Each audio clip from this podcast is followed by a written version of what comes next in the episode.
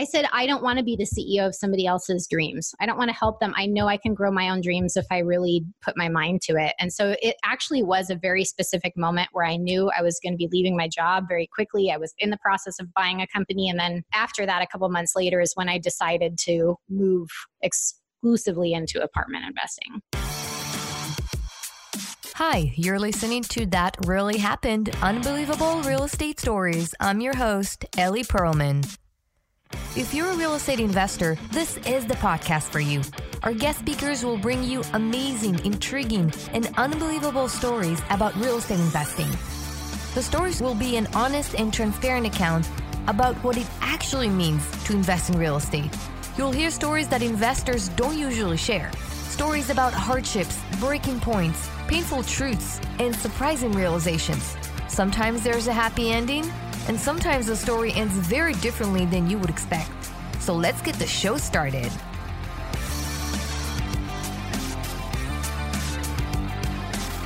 Hello, and welcome to That Really Happened Unbelievable Real Estate Stories. I'm Ellie Perlman here to bring you the personal side not often heard from the most successful, interesting, and entrepreneurial people who made it big in real estate.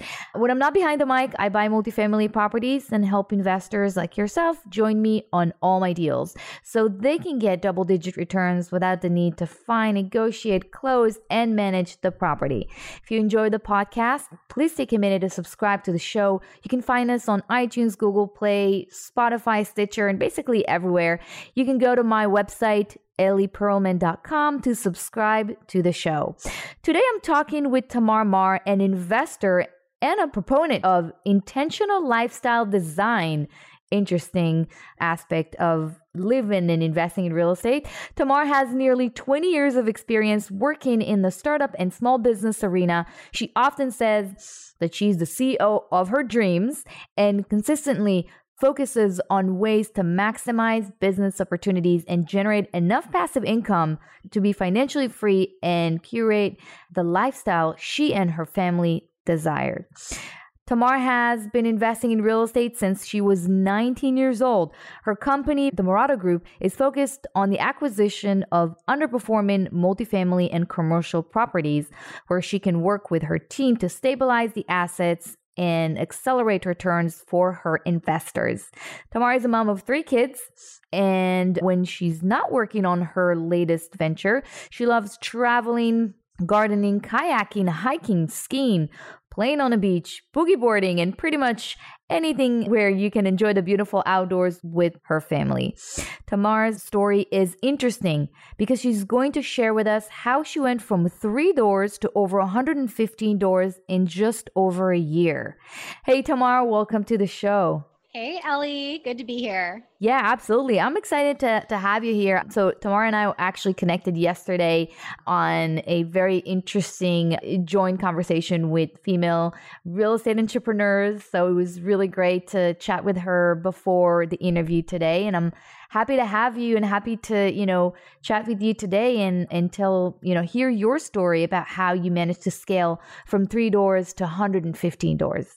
Right on. I'm willing to share everything. Great. So, why don't we start with the beginning? You were 19 years old, maybe 18 years old at the time. Can you tell us, take the listeners back to, you know, that time? Where were you? What were you doing right before you kind of started investing in real estate? Yeah. So when I was 19, I I was a full-time corporate employee and a full-time college student and I've always been hyper responsible since the time I came out of the womb, and everybody knew that about me. And it was kind of a fluke thing that a friend, a married couple that I knew, they were selling their townhouse and I had a pretty decent salary at the time for a 19 year old. And I thought, ah, that sounds cool. Maybe I'll buy a house. Cause that's kind of how the way I approach life. Like something just comes up and I'm like, that sounds cool. Or that's an opportunity. Why not? It doesn't scare me. So I just, I bought my first house when I was 19 because that's what normal 19 year olds do. And it wasn't an investment per se at the time, but it was my first foray into buying something by myself. So fast forward years later, my husband and I actually became accidental landlords. I got married when I was 22, 23, and we moved into a house that we bought And a month after we moved in, we found out that I was getting a promotion that would take us across the country to Minnesota. Mm-hmm. So we're like, oh, okay. Well, we never unpacked our boxes because we were moving four months later. And we rented out that house for four years, and it practically paid the mortgage for both of the houses that we owned because we bought another house when we moved across the country. So that was kind of my first example of being a landlord. And it was a pretty sweet setup because I was able to pump a lot of money into savings and set us up for the future. And I really didn't get super into it and into like landlording, I guess, until about four years ago. And at the time, I was the COO of a company on Wall Street, a regulatory solutions company. And I had helped other people grow their businesses several times. And I just knew that if I could help other people do it, I could do my own business on my own. I just have that spirit about me, just like going back to that 19 year old where I'm never really scared to do anything. And I'm always, I was always the person like taking charge of all the projects in school because I wanted it done right and I wanted it done perfect, you know? Mm-hmm. So I told my husband that I, I wanted to start a company and it all came down to building a real estate empire that we were going to live off eventually. So I did that for about four years while I was working full time and we bought houses off of auction, sight unseen took our whole family, renovated them on the weekends, put renters in there. But at some point, I realized that it wasn't going to help me reach my passive income goals fast enough because we were only doing about one house every nine months because we were using our own funds to do it.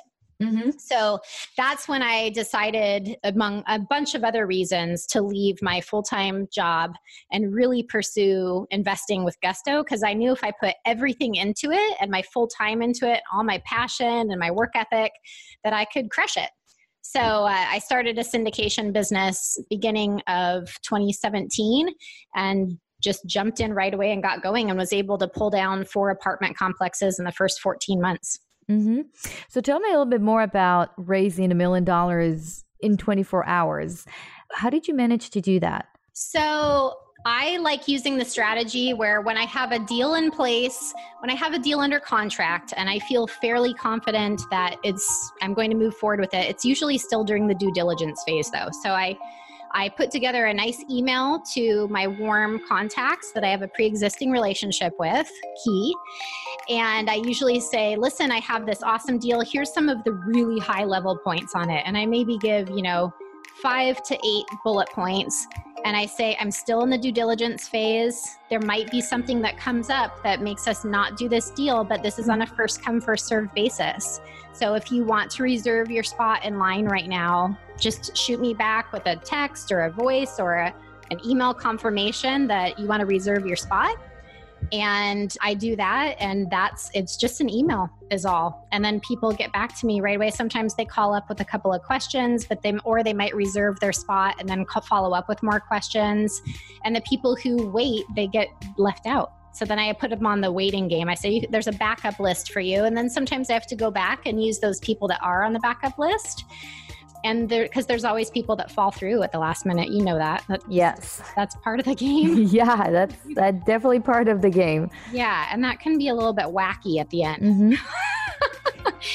yeah so that's it and then i once i've gone through the due diligence phase and i'm more you know 100% confident that i want to move forward with the deal then I put together my official marketing packet. I resend that out. I said, okay, you said you wanted to reserve a spot for this much money. This is what I have you down for. Please give me your final commitment in i usually put a timeline on it whatever that timeline is at that time so that they can see all of the information from the marketing packet and then i follow up with the ppm and all the operating docs and things like that how were you able to manage a business while working full-time a full-time job because that can be really, you know, overwhelming.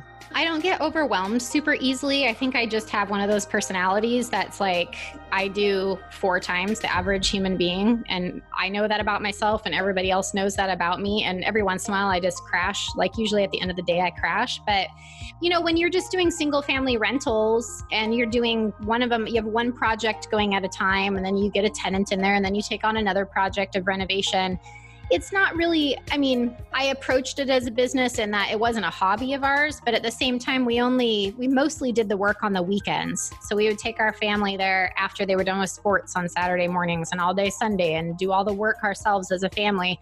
And every once in a while, I'd go on a weeknight, but otherwise, I didn't have time because I have three kids. So we just did it as a weekend gig. Hmm, interesting. And and you did that with your husband? Yeah, yep.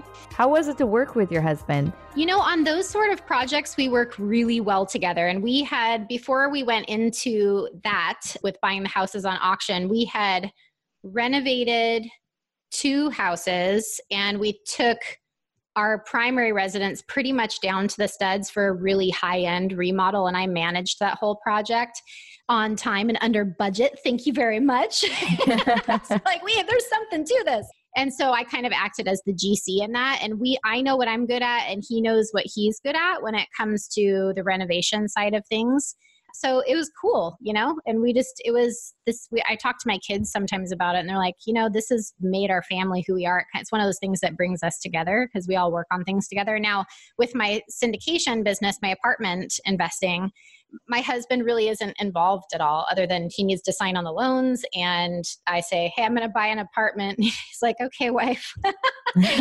But you know i run stuff by him of what's going on all the time. We always are talking shop but he has a full-time w2 job at expedia and you know it's pretty much all on my shoulders at this point but we are really hoping that he can leave his job in two years and we've talked about him helping me with this maybe from an analyst side because he's a very strong analytical person and right now I do everything like everything except you know the property management so I don't know we know that there are some things that we don't work well together on and that there are some things that we do and we just clearly define that mm-hmm. Wow, that sounds that sounds great. I want to go back to that point where you run your a business as you mentioned, it was kind of a weekend, a side gig while you have your full time job. And then at some point, when do you understand? Can you take me back to that moment that you actually understand you know what? This is great but it's not sustainable and i want to go bigger and and i want to do it fast yeah it was a couple months before i left my job that i think the stirring was really happening and it came down to i was reading robert kiyosaki's cash flow quadrant over again when i was on vacation.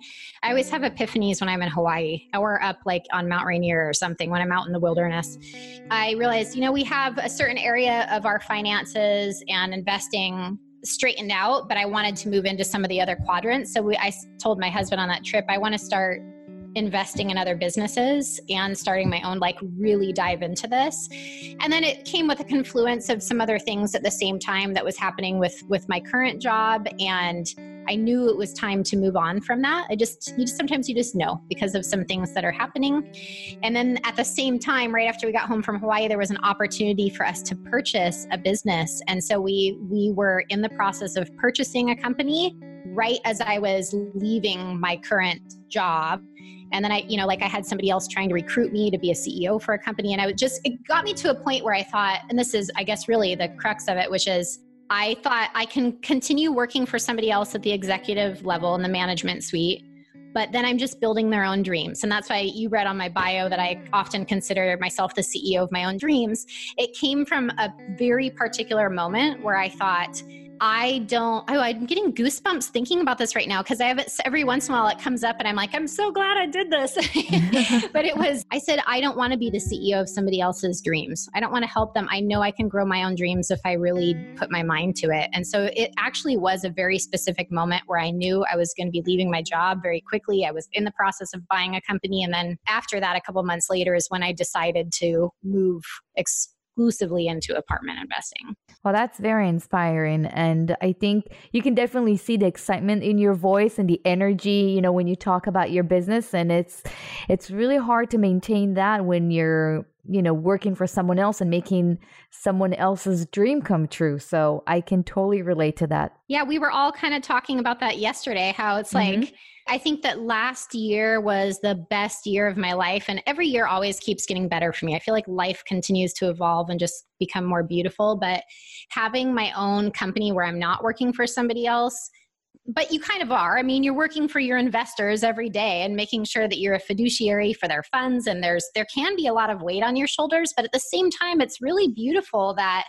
all of the effort and i think you and i both do a ton of like pr and marketing and yeah. strategy concept all this and so when you put forth a plan when you envision a plan and then it starts to come through to fruition i feel like there is no greater joy as an entrepreneur where you're like whoa, what I thought of is working. it's really working. yeah, it's absolutely. It's like there's a high that comes along with it. I mm-hmm. think so, anyways. I just and and no two days are the same. So yeah, absolutely. Yeah, I can I can totally relate to that. And I wanted to ask you. So you flipped, you know, homes and and you did buy and hold of single family homes. Can you share how was your the first multifamily investment? How did you find it? How were you able to uh, raise the money for it, or were you using your own funds? And just kind of walk us through how that looked like. And especially, I'm interested in hearing how did you feel when you were doing that? Was it scary, exciting?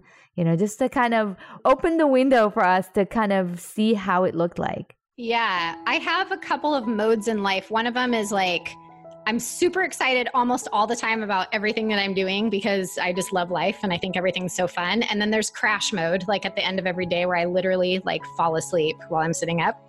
So yeah, I was pretty excited about that first transaction. And I'm to put a timeline perspective in place, I started my multifamily investing company. I said I was going to purchase my first building in March of 2017 and I wanted to purchase it by September, at least get started purchasing my first one by then, because I had heard it can take a really long time to find your first deal and convince people that you're mm-hmm. credible mm-hmm. and all of this stuff. Well, I just don't believe that. So I believe that let's put it out into the world what I'm going to do. I'm going to talk to everybody that I know and I'm going to make them believe me. And I had meetings with a bunch of people like brokers and property managers and lenders. I said, "This is my plan. This is what I'm going to do and you're going to be on for a wild ride if you're if you join along with me here."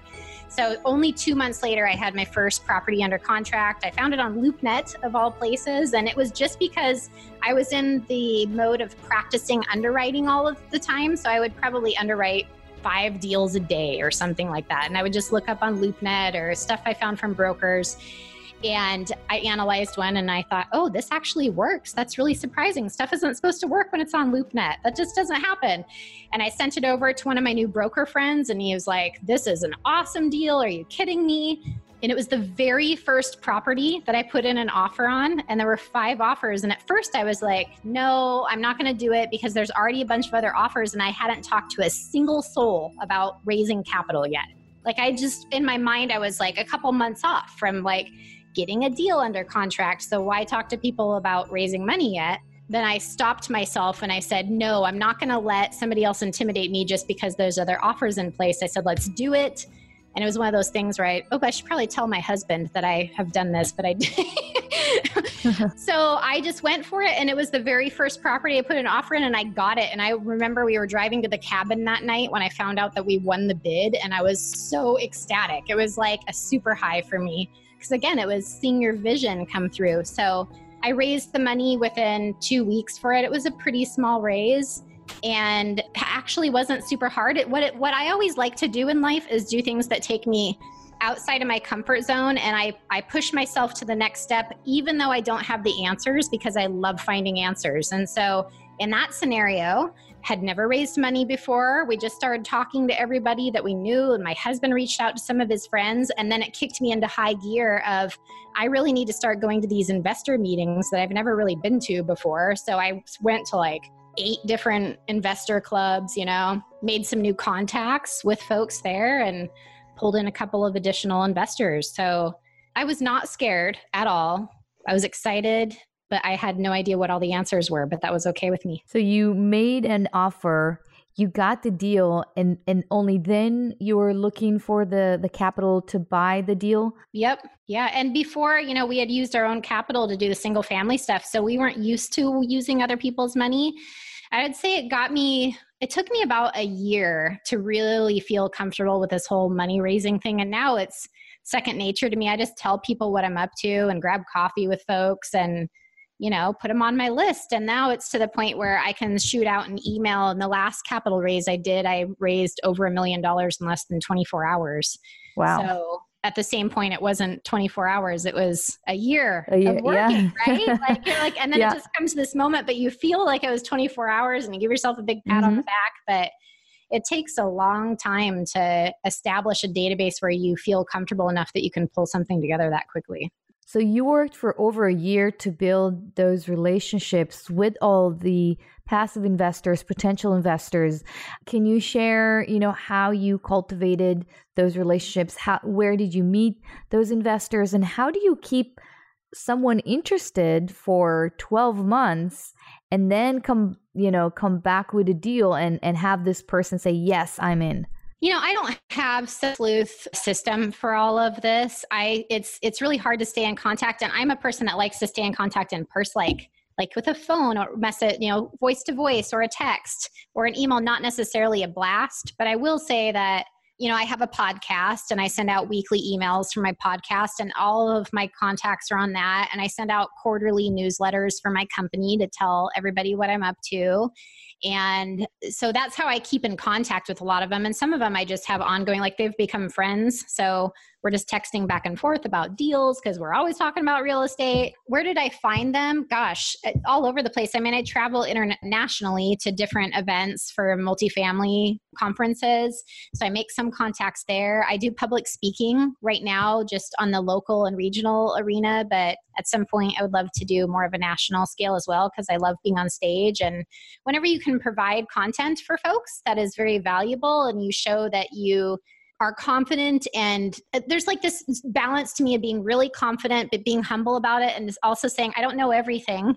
I'll never know all the answers but i i can seek those resources out whenever i need to. So i feel very confident in my team and all the people around me to help me achieve the goals that i want to achieve.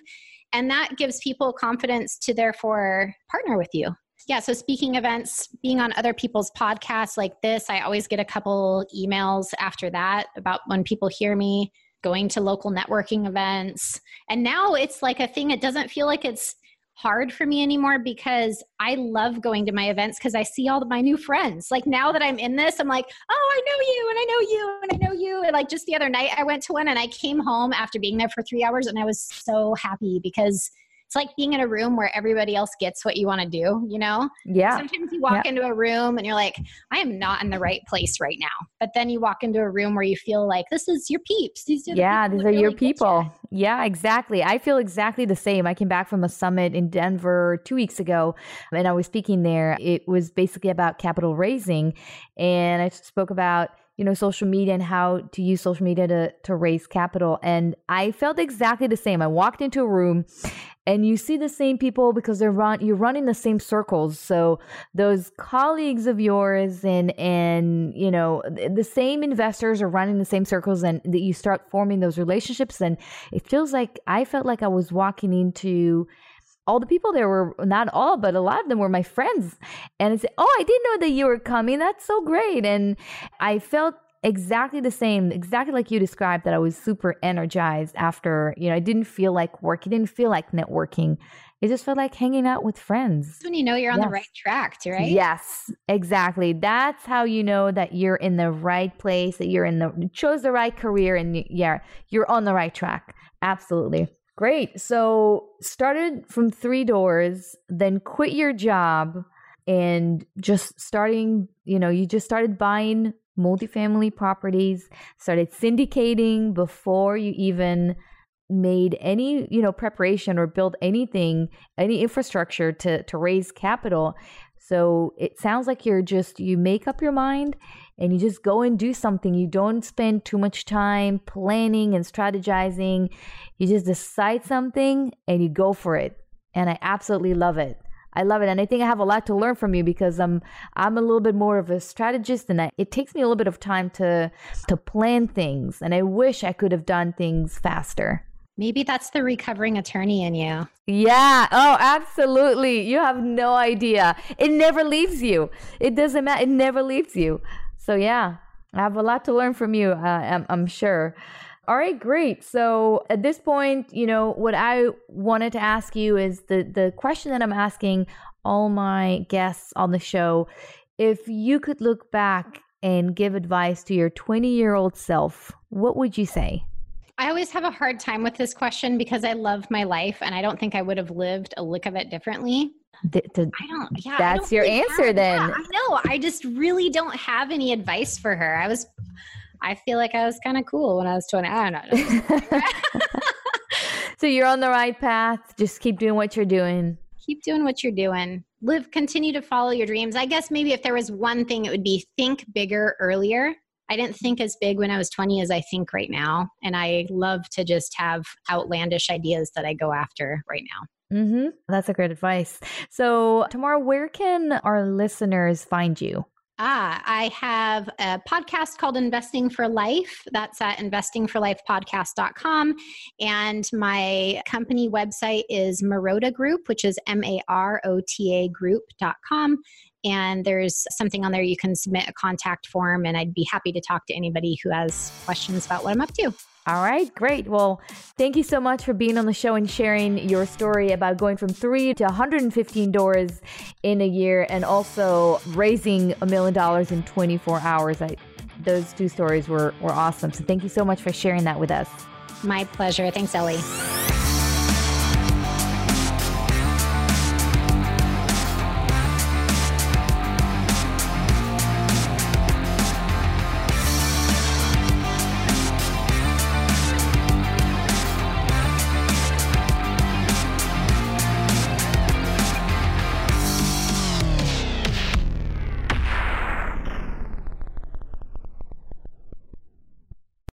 Podcast is a part of the C Suite Radio Network.